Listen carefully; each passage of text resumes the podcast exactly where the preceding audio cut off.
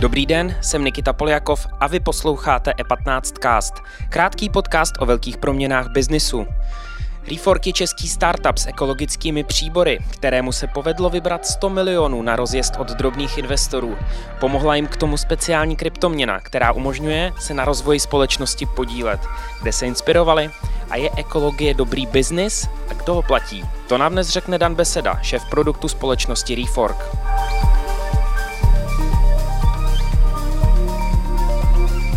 Nejprve ale přehled krátkých zpráv.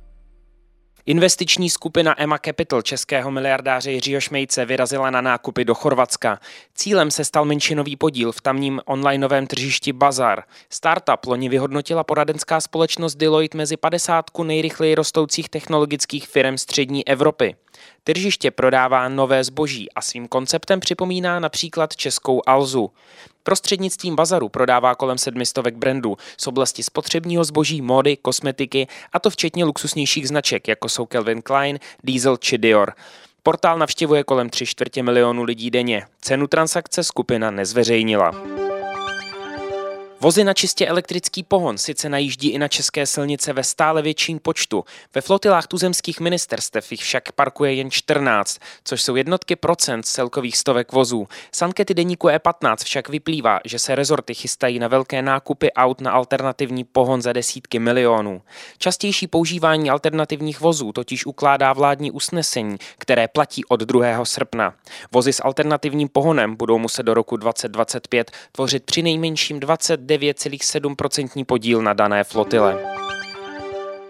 Americký výzkumný startup Cobalt Metals, mezi jehož investory patří miliardáři Jeff Bezos a Bill Gates, chce v Grónsku pomocí umělé inteligence pátrat po surovinách potřebných k výrobě elektromobilů. Uzavřel proto partnerství s grónskou společností Blue Jay Mining, s jejímiž akciemi se obchoduje na londýnské burze. Projekt Disco Nusak se uskuteční na západním pobřeží Grónska. Cobalt do něj investuje 15 milionů dolarů, tedy zhruba 325 milionů korun, za které získá 51% podíl. Americký startup spolu s Blue Jay Mining chce na odlehlých územích hledat a těžit kovy, jako jsou kobalt, nikl, měď nebo platina.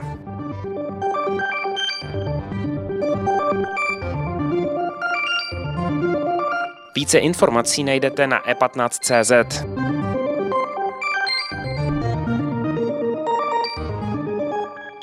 Teď už tu vítám Dana Besedu, šéfa produktu ve startupu Refork. Dane, dobrý den. Dobrý den. Máte rozjetý biznis, získali jste peníze od malých investorů za pomocí kryptoměn. Kde jste se inspirovali, jak ten systém funguje? Uh, tak my jsme se vlastně inspirovali Kickstarterem, což je taková platforma, na který um, můžou lidi přispívat na, projek- na zajímavé projekty.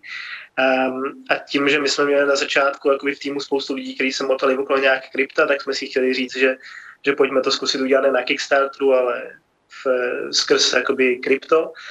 Um, a ten hlavní důvod byl ten, že vlastně skrz krypto nejenom získáte peníze, ale získáte nějakou komunitu lidí. A my jsme vlastně získali asi 2,5 tisíc lidí, do, kteří do toho projektu zainvestovali a s kterými jsme pořád v kontaktu a který můžeme využít pro různé obchodní a marketingové kampaně. A takže oni vlastně dál, dál s nimi máte vlastně vytvořený nějaký vztah, to znamená třeba do budoucna a podobně, můžete je přetvořit vaše, vaše zákazníky a podobně. Přesně tak, přesně tak. Mm-hmm, zajímavá myšlenka.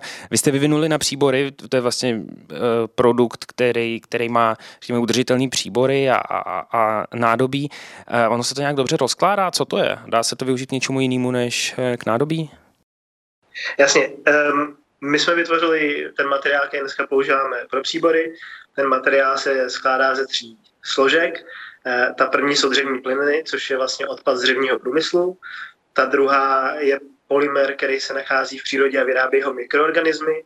Tím vlastně pojíme celý to dřevo dohromady a potom tam máme nějaký minerály, které nám pomáhají s lepší zpracování toho materiálu.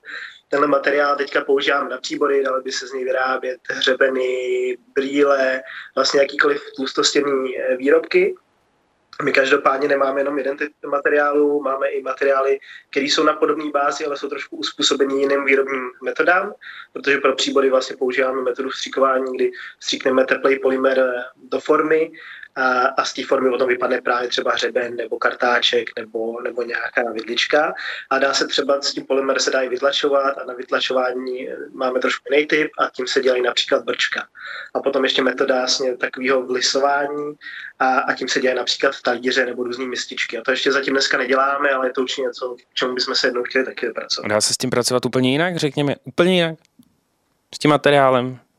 Teď pojďme nemluvit o jídle, ale o třeba automobilovém průmyslu, hračkářství, cokoliv. Určitě. Vlastně cokoliv, co se dá dneska vyrobit z plastu, by se dalo vyrobit z toho materiálu.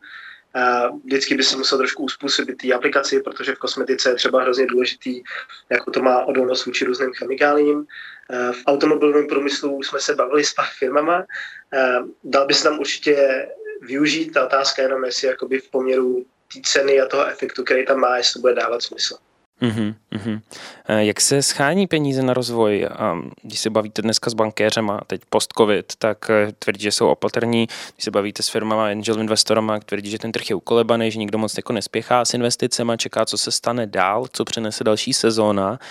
Kde vy jste teď? Jako, uh, je to pro vás složitý se bavit s investory?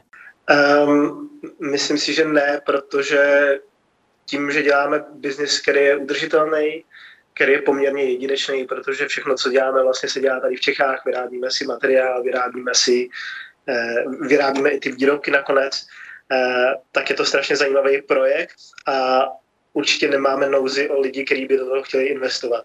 A spíše to jenom o tom najít ty správní lidi z hlediska toho, kolik a za jakou cenu a co vlastně ještě můžou přinést tomu biznesu. Takže mm-hmm. my tohle úplně nevnímáme. Mm-hmm. A vy to máte patentovaný, ten materiál, který jste vyvinuli přímo, nebo jak to je? Ten materiál sám o sobě patentovaný není. Je důvodem je to, že my pořád vyvíjíme nový materiály a snažíme se to posunout do dopředu, takže bychom patentovali a patentovali pořád. Ale máme patentovanou tu výrobní metodu vlastně.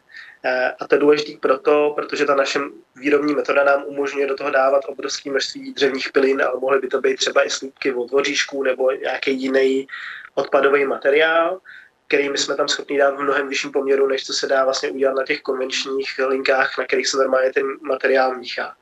To mm. prostě nefunguje. My jsme mm. si tím vlastně prošli, ty, ty linky jsme vyzkoušeli všechny možný a nikdy jsme z toho nebyli schopni dostat materiál, který by nám na něco potom fungoval. Mm-hmm.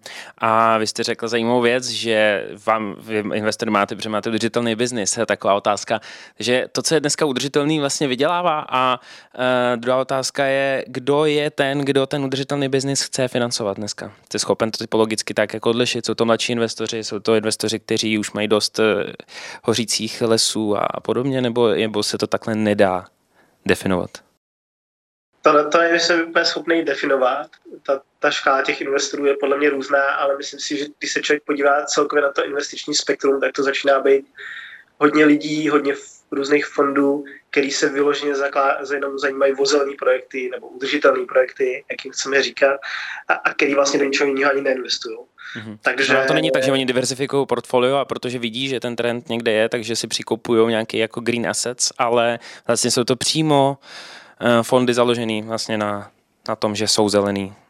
No, nebo udržitelný a, a vůbec jakoby celá ta nějaká odpovědnost k, ke společnosti, tak tam hraje velkou roli. A to si myslím, že, že uvidíme víc a víc vlastně v celých těch investicích. Mm-hmm. Dané, tak díky moc, díky a přeju vám hodně štěstí. Mějte se. Děkuji, nasle. Díky za pozornost. Tento podcast můžete poslouchat každé všední ráno na všech streamovacích platformách a na webu e15.